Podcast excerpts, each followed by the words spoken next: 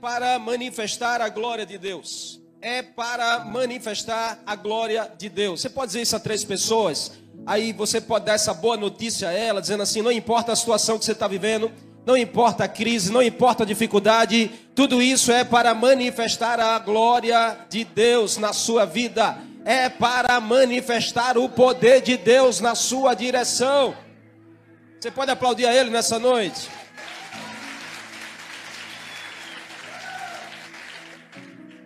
Amém. Deixa aqui, Jesus ensina sobre a presença da glória de Deus, a presença do poder de Deus. Jesus está falando sobre a manifestação do Espírito Santo. Jesus aproveita o ensejo dos discípulos, está passando por um lugar, encontra um homem que é cego de nascença e usa o homem como um modelo para um ensino teórico e prático. Jesus quer falar sobre a beleza em comum do poder de Deus na direção de qualquer ser humano. A beleza em comum da glória de Deus sobre a vida de qualquer família, de qualquer pessoa. Uma beleza que emana do seu caráter, uma beleza que sai do próprio Criador, que o mundo não, o mundo não tem condições nenhuma, nem de entender, nem muito menos de propagar o poder que está na presença de Deus, a glória que está na presença de Deus. Não sei se você sabe, mas o profeta Isaías, no capítulo quarenta e três, ele vem trazer a mensagem ao povo dizendo que Deus criou todo o ser humano para o louvor da sua glória. Você foi criado para manifestar a glória de Deus. Você foi criado para o poder de Deus manifestar na sua vida. E quando a gente entende isso, muita coisa se encaixa na nossa vida e nas nossas circunstâncias, no que a gente vive, nos desafios, nas crises, sabe, em algumas situações que a gente menos espera. Muito se encaixa quando a gente entende. Se eu nasci para o louvor da glória de Deus, então passar por uma situação dessa é para que a glória de Deus se manifeste na minha vida. É para que o poder de Deus seja manifesto em mim e através de mim. Nós somos criados para a glória de Deus, para exaltar o nome de Deus, para dizer ao mundo que Deus, ele é bom. E para dizer que Deus, ele é glorioso, ele é maravilhoso, ele é cheio de amor. E nós não devemos fazer isso só quando as coisas estão boas. Nós devemos fazer isso principalmente quando as coisas estão difíceis. O contexto desse texto aqui que nós lemos é tudo para dizer que essa situação que o homem estava enfrentando, e essa situação que aquela casa estava enfrentando, que essa situação que aquele ser humano estava vivendo, é para manifestar o poder de Deus sobre ele. Por quê? Porque Deus está no controle de todas as coisas. Diga assim: Deus está no controle de todas as coisas. Deus está no controle da minha vida. Deus está no controle da crise que eu estou vivendo. Deus está no controle dos dias difíceis que eu estou super, suportando. Deus está no controle. Você precisa afirmar isso para você mesmo. Sabe, queridos, isso é algo que pertence a Deus e não a nós. O que, que nos cabe? Paulo vem dizer a revelação em segunda Coríntios, capítulo quatro, que nós somos vaso de barro. Paulo vem dizer que todo ser humano é um vaso de barro. Ele faz a semelhança, ele faz a comparação de um vaso de barro que talvez não tenha valor nenhum exterior, que não tem, sabe, muita firmeza porque é feito de barro, que não tem muita resistência porque é feito de barro, mas todavia Paulo vem dizer que esse vaso de barro leva com ele dentro dele um tesouro, leva com ele dentro dele a glória de Deus, o poder de Deus, para ser manifesto exatamente nas circunstâncias difíceis da sua vida. Somos vasos de barro, mas nós temos a glória de Deus dentro. Nós temos o Espírito Santo dentro de nós. Através da fé em Jesus. Como o próprio Jesus afirma que sem mim nada podemos fazer. Sem esse poder de Deus, nada vamos poder superar. A glória de Deus fala com as pessoas. A glória de Deus conecta pessoas. O poder de Deus atrai pessoas. Você foi atraído para esse lugar. Você não veio aqui por, simplesmente porque você quis. Você foi atraído. Deus já escreveu na agenda dele que hoje você estaria aqui para sentir esse poder, para sentir essa glória, tocando na sua vida, tocando no seu coração, para mudar a sua história. Essa é a intenção de ele usar uma pessoa ou uma situação. Por quê? Deus usa situações para alcançar pessoas. Ei, você não entendeu? Deus usa circunstâncias difíceis para alcançar outras pessoas através da sua vida. Tem dias de luta, tem dias de luta, tem dias de dor, tem dias de tribulação, mas é para manifestar a glória de Deus na sua vida. É para que todos vejam o poder de Deus sobre você e a sua família. Muita gente não vai entender, vai dizer: como pode isso? É a glória de Deus, é o poder de Deus que mantém você de pé e vencedor. A gente pode aprender algumas verdades nesse texto. Você está comigo? Eu quero compartilhar três verdades aqui para que a gente saia daqui empoderado e viver, sabe, as vitórias que Deus tem para mim e para você. Primeira verdade que a gente aprende no texto, verso um ao verso três, a Bíblia diz: ao passar, Jesus viu. Diga assim: Jesus viu, Jesus vê e Jesus verá. Jesus sempre vê. Jesus sempre está de olho nas circunstâncias. Jesus sempre vê naquilo que a gente precisa. Jesus viu aquele homem cego de nascença, mas os seus discípulos também viram, porque estavam acompanhando Jesus. Porém, todavia, o olhar de Jesus sempre será diferente, porque Jesus olha de um jeito, as pessoas olham de outro. Jesus trata de um jeito, as pessoas tratam de outro. Jesus sente de um jeito, e tem muita gente que sente de outro. Jesus viu aquele homem, os discípulos também viram. Porém, todavia, os discípulos pararam Jesus e perguntaram: mestre, quem pecou, esse homem ou seus pais, para que ele nascesse cego?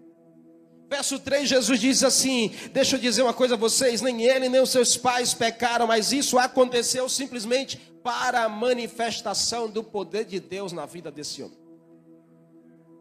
Qual é a primeira lição? Existe sempre, sempre existe uma oportunidade na dor. Sempre existe uma oportunidade na dor.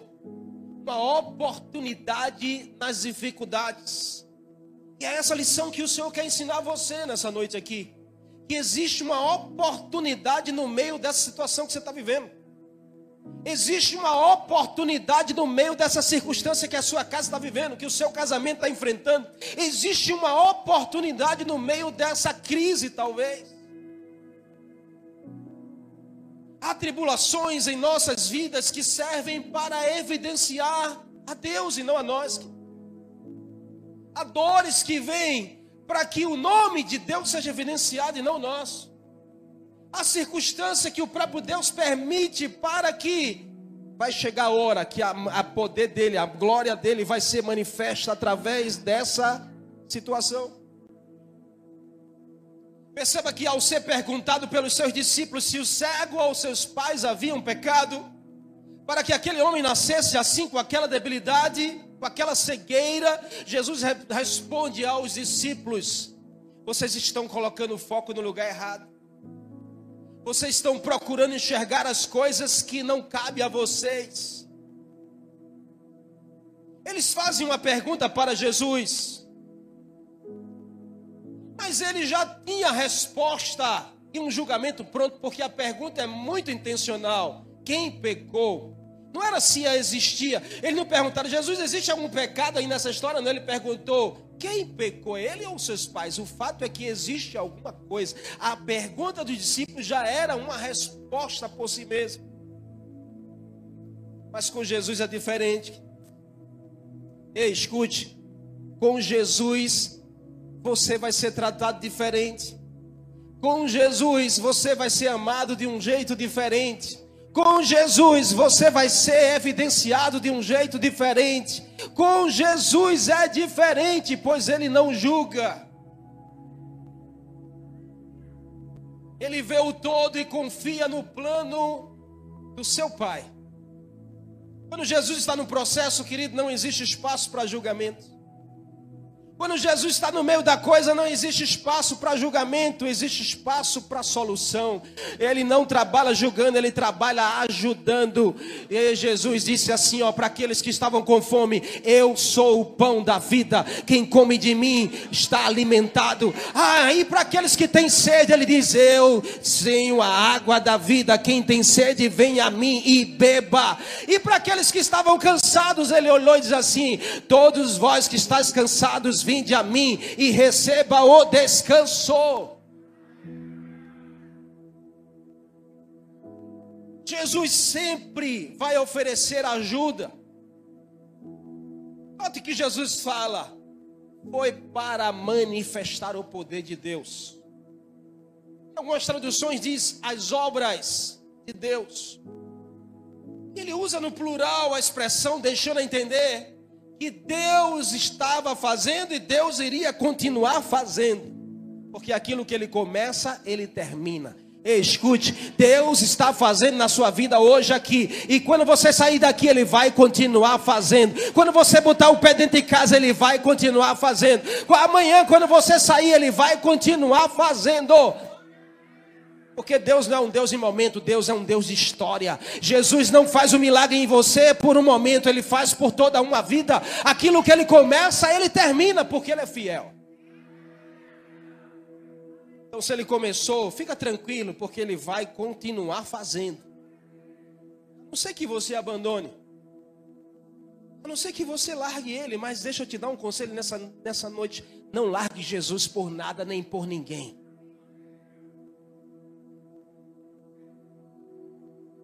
Os milagres que é para você não param só em você, é para quem também está perto de você.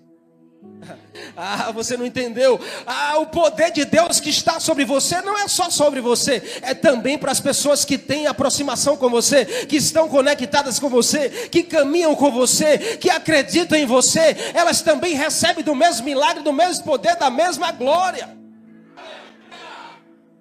Como assim, pastor? Quantas pessoas não são tocadas? Quantas pessoas não são transformadas? Não são ativadas, avivadas, prosperam, passam a acertar na vida só por conviver com alguém que é cheio da glória de Deus? Quer ver um exemplo? Olha para essa pessoa que está ao seu lado. Olha bem nos olhos dela. Olha bem e diga assim: eis que eu vejo alguém cheio da glória de Deus. E conviver com você está mudando a minha história. Diga isso: conviver com você está mudando a minha história. Conviver com você está mudando a minha família. Conviver com você está mudando o meu futuro, o meu destino.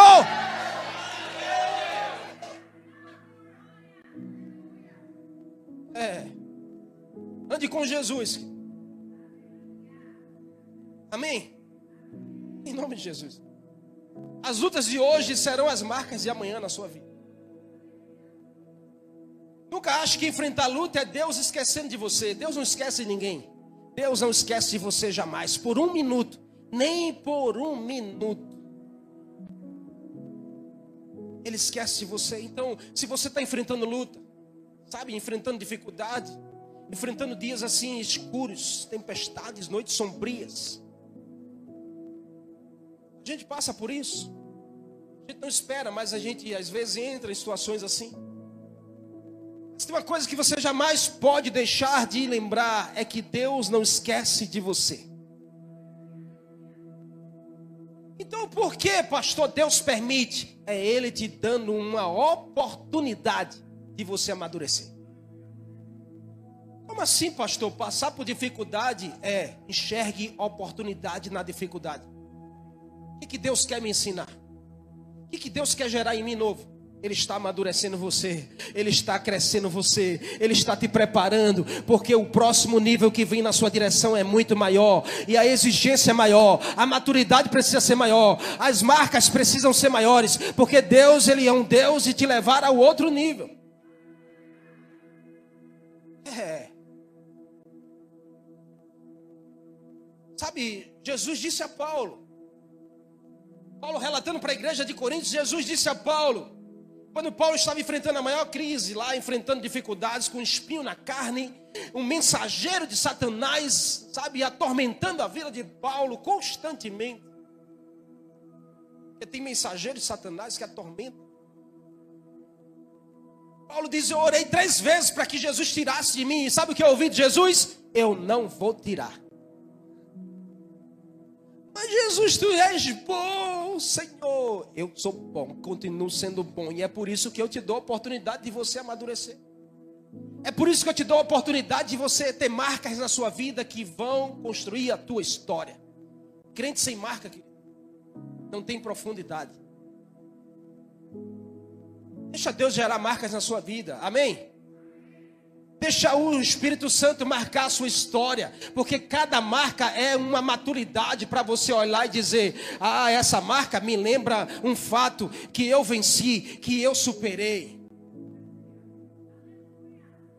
Você não precisa viver nas feridas, diga assim, eu não preciso viver nas feridas, eu preciso ter marcas na minha vida. Sabe o que Jesus disse a Paulo? Paulo, sossega aí, porque o meu poder se aperfeiçoa na sua fraqueza. E a minha graça basta para você, Paulo. Então, fica tranquilo. Aproveita a oportunidade no meio da dificuldade, porque eu estou te levando para outro nível. A pergunta dos discípulos foi, quem pecou? A resposta de Jesus foi, olhe a oportunidade. Para a oportunidade, Deus manifestar a sua glória. Balança essa pessoa que está ao seu lado e diga assim, é no meio dessa dor, é no meio desse problema, que Deus quer manifestar a sua glória na sua vida. Diga assim, se prepare, se prepare, porque tem poder de Deus para ser revelado através de você, no meio dessa situação. Se você crê, aplauda Ele aí em nome de Jesus.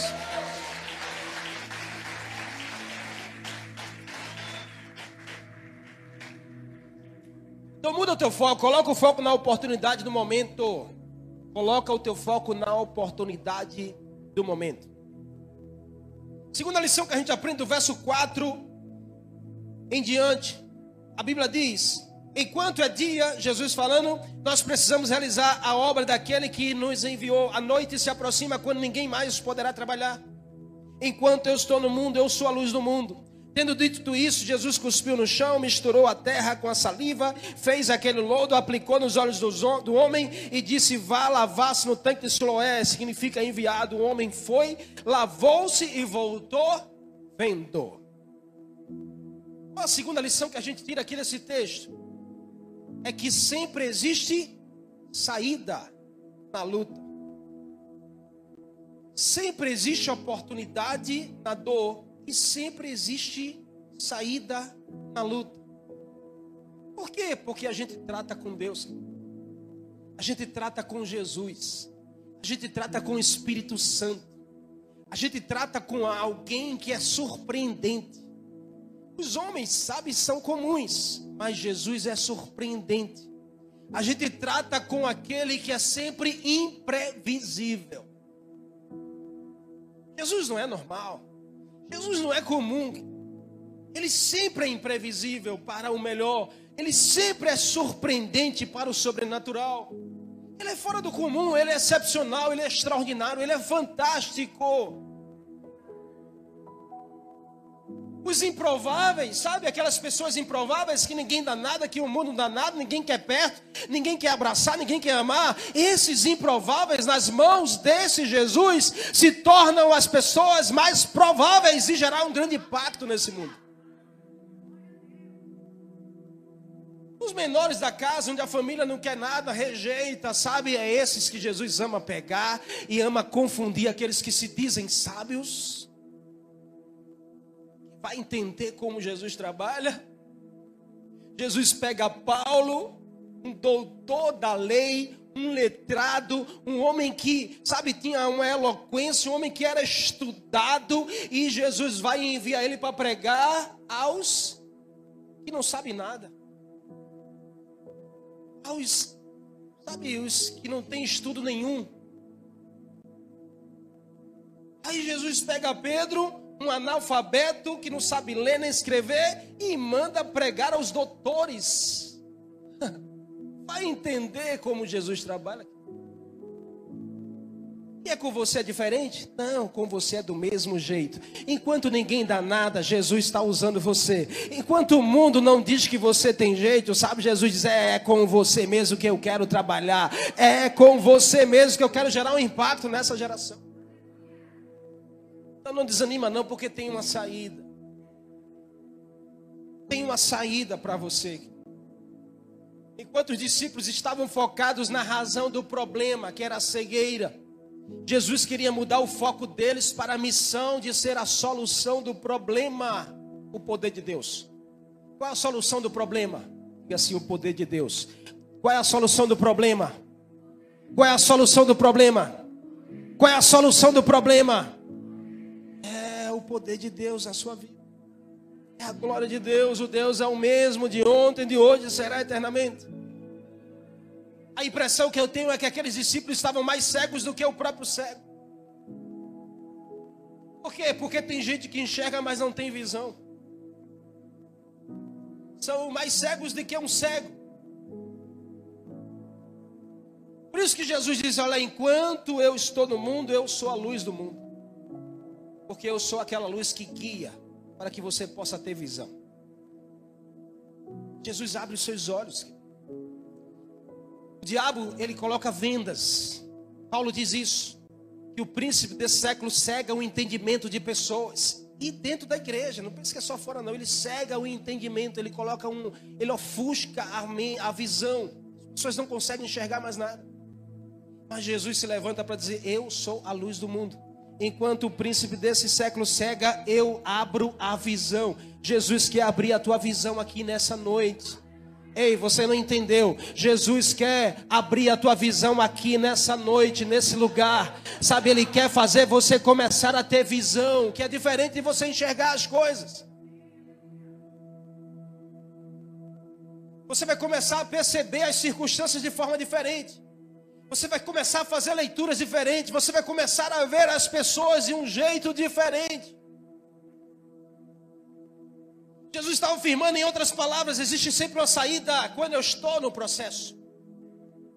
Se Jesus está na sua vida, levante sua mão direita. Se Jesus está na sua vida, levante sua mão direita. Então escute o que Ele está dizendo para você. Se eu estou com você, existe uma saída. Não se desespere, porque eu vou te fazer enxergar, ter visão daquilo que você precisa decidir na sua vida. Todos nós somos chamados, todos somos enviados. A manifestação da glória de Deus é para gerar cicatrizes na nossa vida. Nós não podemos ser as nossas feridas, porque ninguém vive para lá e para cá feridinho, magoadinho. Ninguém sobrevive, você vai entrar numa crise emocional e andar numa doença emocional. Você não pode ser suas feridas, você tem que decidir ser suas marcas. Ferida, ela vem, mas ela precisa ser cicatrizada. Vai ficar uma marca do lugar. Você não vai esquecer mais nunca. E essas marcas geram maturidade. Essas marcas geram crescimento. Feridas colocam você para baixo. Mas cicatrizes vão mostrar para você que você é capaz de superar.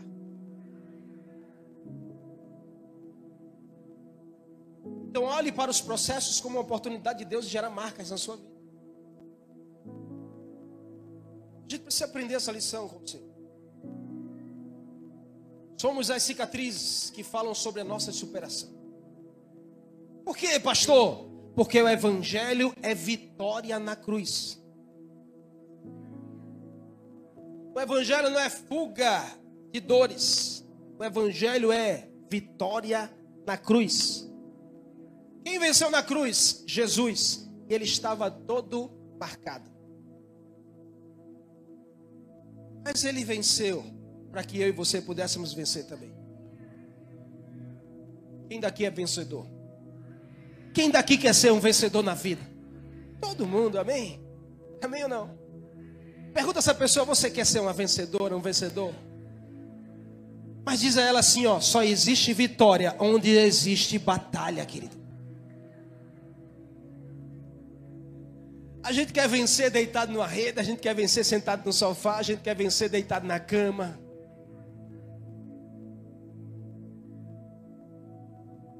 Eu queria vencer deitado na cama. Porque tem algumas batalhas que tiram as suas forças. Tem algumas guerras que roubam as suas energias. Eu passei alguns dias na cama, choroso, sabe, meio que começando a entrar um sentimento de deprimido. Porque é muito difícil ouvir coisas ao seu respeito. Mas aí o Espírito Santo foi lá e disse assim: ei, eu não te chamei para ser um derrotado. Eu não te chamei para ser um desistente.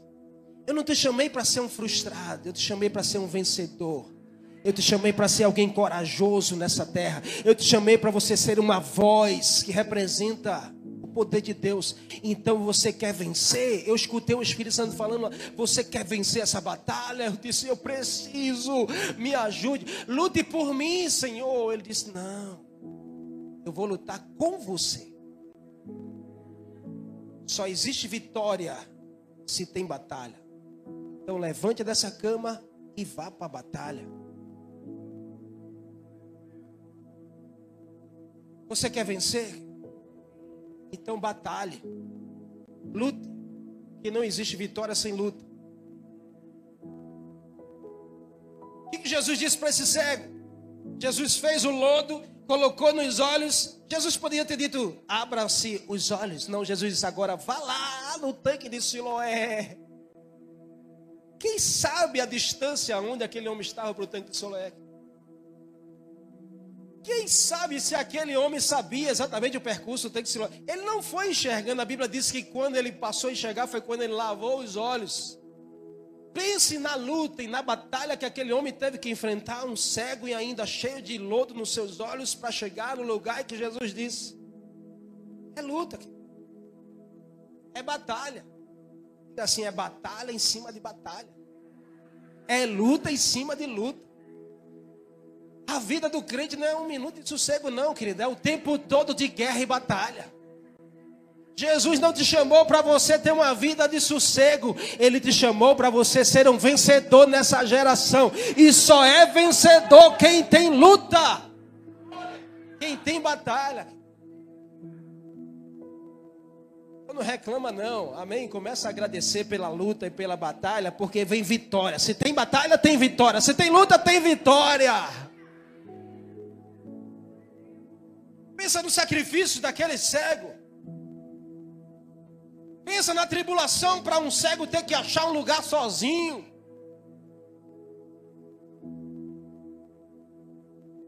Mas ele lá no fundo tinha a certeza, porque ele ouviu a voz de Jesus. Escute, quem fala com você é Jesus. E quando Jesus fala, meu irmão, quando Jesus fala, acredite. Jesus vai lá, lava-se no tanque e vai dar tudo certo.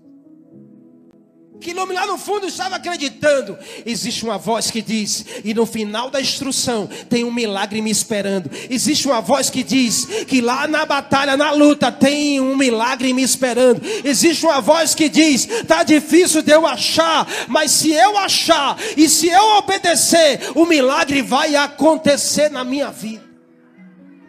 Essa voz fez o homem achar o tanque de Siloé.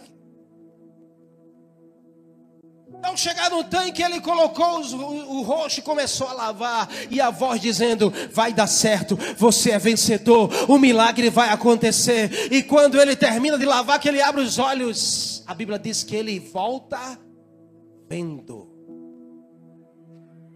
Ele volta enxergando. Ele volta de posse da sua vitória. Teve luta, mas tem vitória. Teve batalha, mas tem vitória. Teve dificuldade, mas tem vitória. É. Eu fico pensando, porque isso fazia, fez Paulo declarar no capítulo doze de Segunda Coríntios. Paulo diz: eu me alegro nas lutas. Eu me alegro nas tribulações. Por quê? Porque se tem uma voz te dando um comando, fica tranquilo, porque vai acontecer. Se você obedecer a instrução, no final você está de posse de vitória.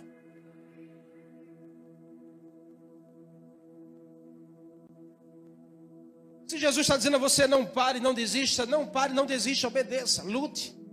Mas está difícil a situação, lute. Meu casamento, pastor, está só por um triz, lute por ele. Meus filhos é só a graça e misericórdia, lute por eles. Ah, pastor, meu ministério, lute por ele. A minha célula, lute por ela. Lute, porque se tem luta, tem vitória. Você está comigo? Hoje o Senhor está afirmando a você: lute. Vá lá. Enfrente a sua dificuldade. A maior dificuldade de alguém cego é ter que andar e acertar um caminho. Jesus está dizendo: não fuja, enfrente. No final, você vai receber um milagre.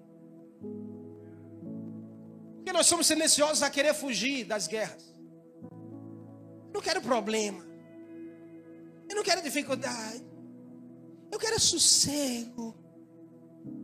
Eu quero é paz, pastor. Mas vida com Jesus é ele dizendo assim, ó: no mundo você tem aflição, mas tenha bom ânimo, que você vai vencer. Você pode aplaudir a ele aí em nome de Jesus? Você vai vencer. Para a gente terminar, a última a última lição que a gente tira desse texto, verso oito e nove. A Bíblia diz, verso oito: seus vizinhos, porque o homem volta vendo.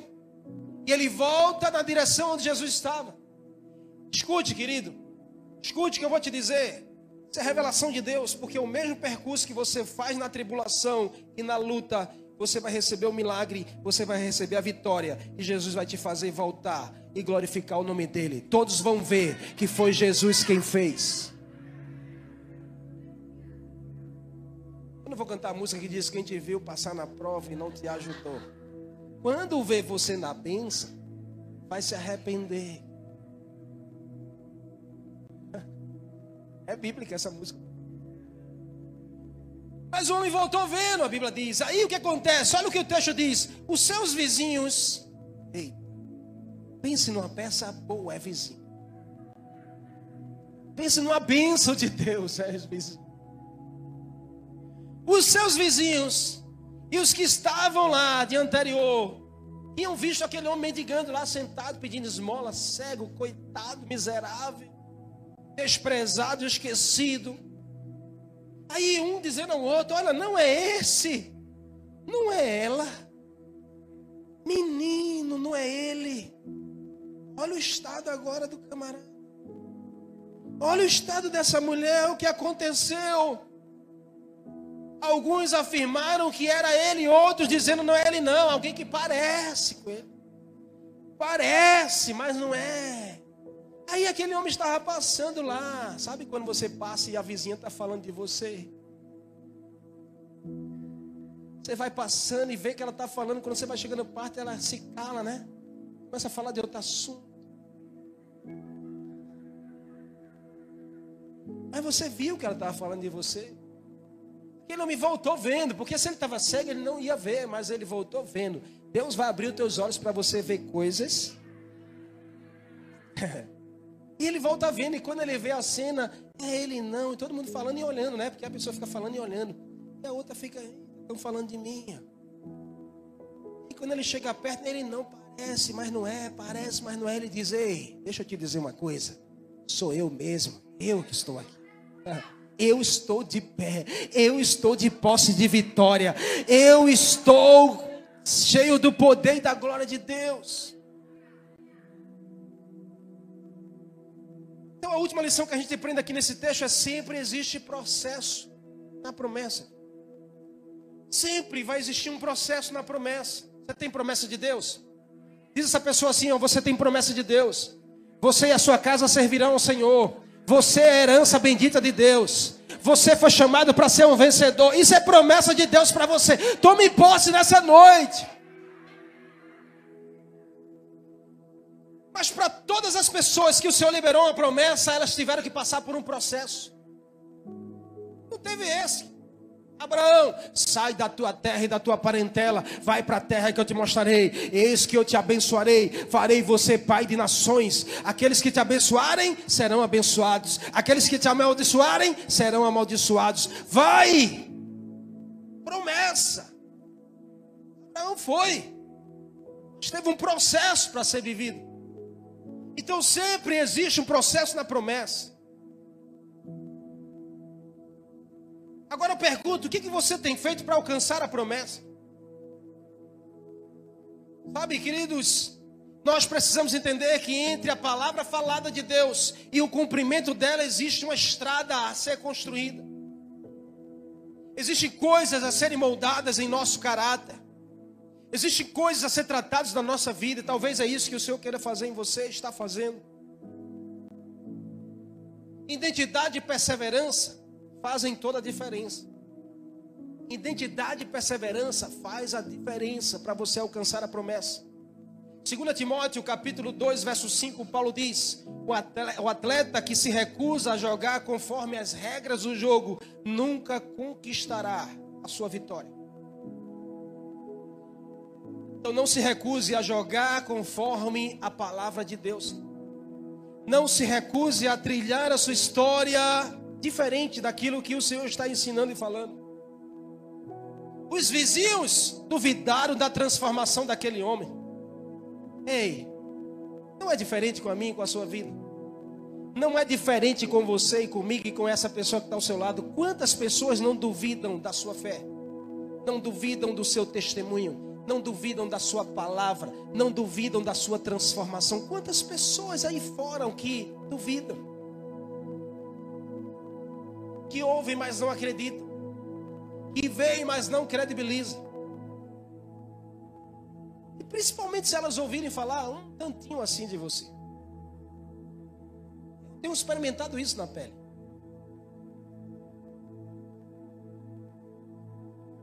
Talvez você também. Mas escute, esse texto é tão lindo e tão precioso, porque os vizinhos duvidaram da transformação daquele homem. Alguns podem até duvidar de você, duvidar das suas conquistas, duvidar do seu crescimento, duvidar do poder de Deus na sua vida, duvidar que o seu casamento é verdade, duvidar que o seu chamado é real, duvidar que a sua liderança é bem-sucedida. Tem pessoas que vão duvidar e podem até estar duvidando. Mas deixa eu te dar um conselho que eu aprendo com Jesus: não se perca com aqueles que se perderam. Não se perca porque alguém está duvidando de você. Não se perca porque alguém deixou de credibilizar alguma coisa na sua. Não se perca com aqueles que se perderam no caminho. Eu preciso lembrar você nessa noite que para cada novo degrau existe um nível maior de maturidade na sua vida. Existe um outro nível a ser alcançado. Para cada nova conquista existe uma nova estrada. Então o Espírito Santo está encorajando você nessa noite. Continue acreditando. Tem gente duvidando? Continue acreditando. A sua família está duvidando? Continue acreditando. Os seus vizinhos estão duvidando? Continue acreditando. Vai acontecer. Jesus está preparando tudo na sua direção. Tudo isso que você está enfrentando é para a manifestação do poder de Deus e da glória dele na sua vida. Todo mundo pode duvidar, diga assim: todo mundo pode duvidar de mim, mas eu vou acreditar em Deus.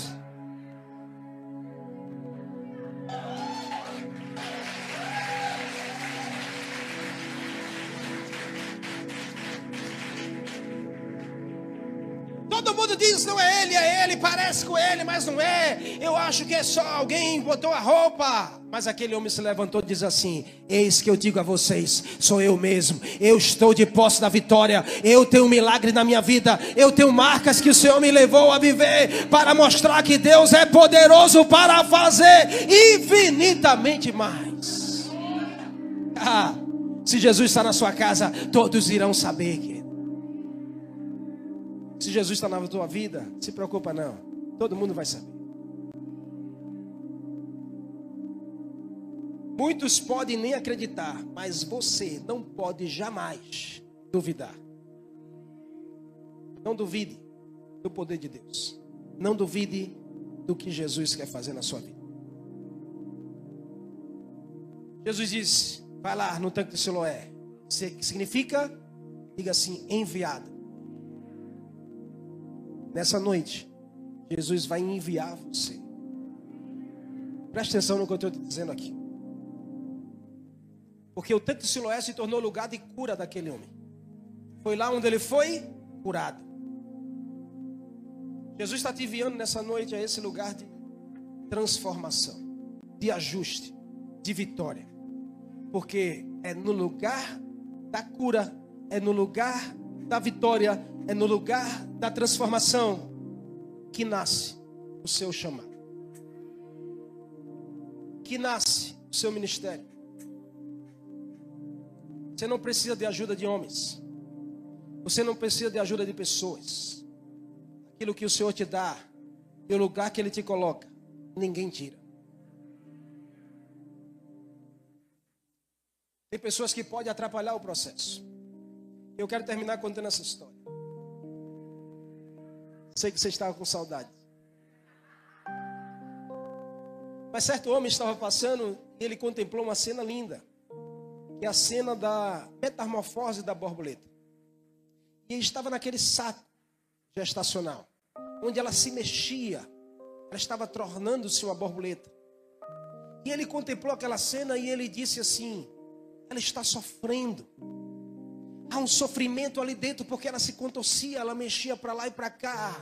E a visão dele foi que algo está impedindo de ela sair.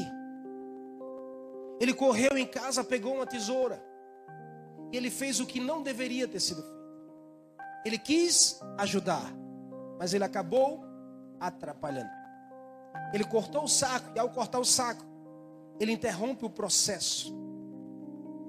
Ele liberta aquela borboleta, mas quando ela sai daquele casulo, as asas não estavam prontas para ela voar. Ela simplesmente cai e morre.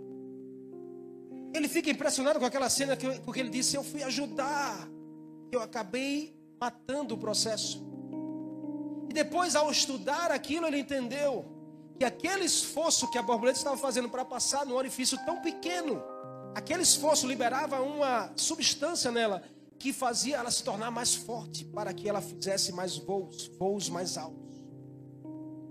Voos altos vêm de processos difíceis. Voos altos vêm de esforço que libera uma substância que é divina na sua direção. Que libera um poder que é a manifestação de Deus na sua direção. Que te faz criar força para ter voos altos. Jesus não te chamou para você se arrastar. Jesus está te chamando para você voar. Para você ter voo altos.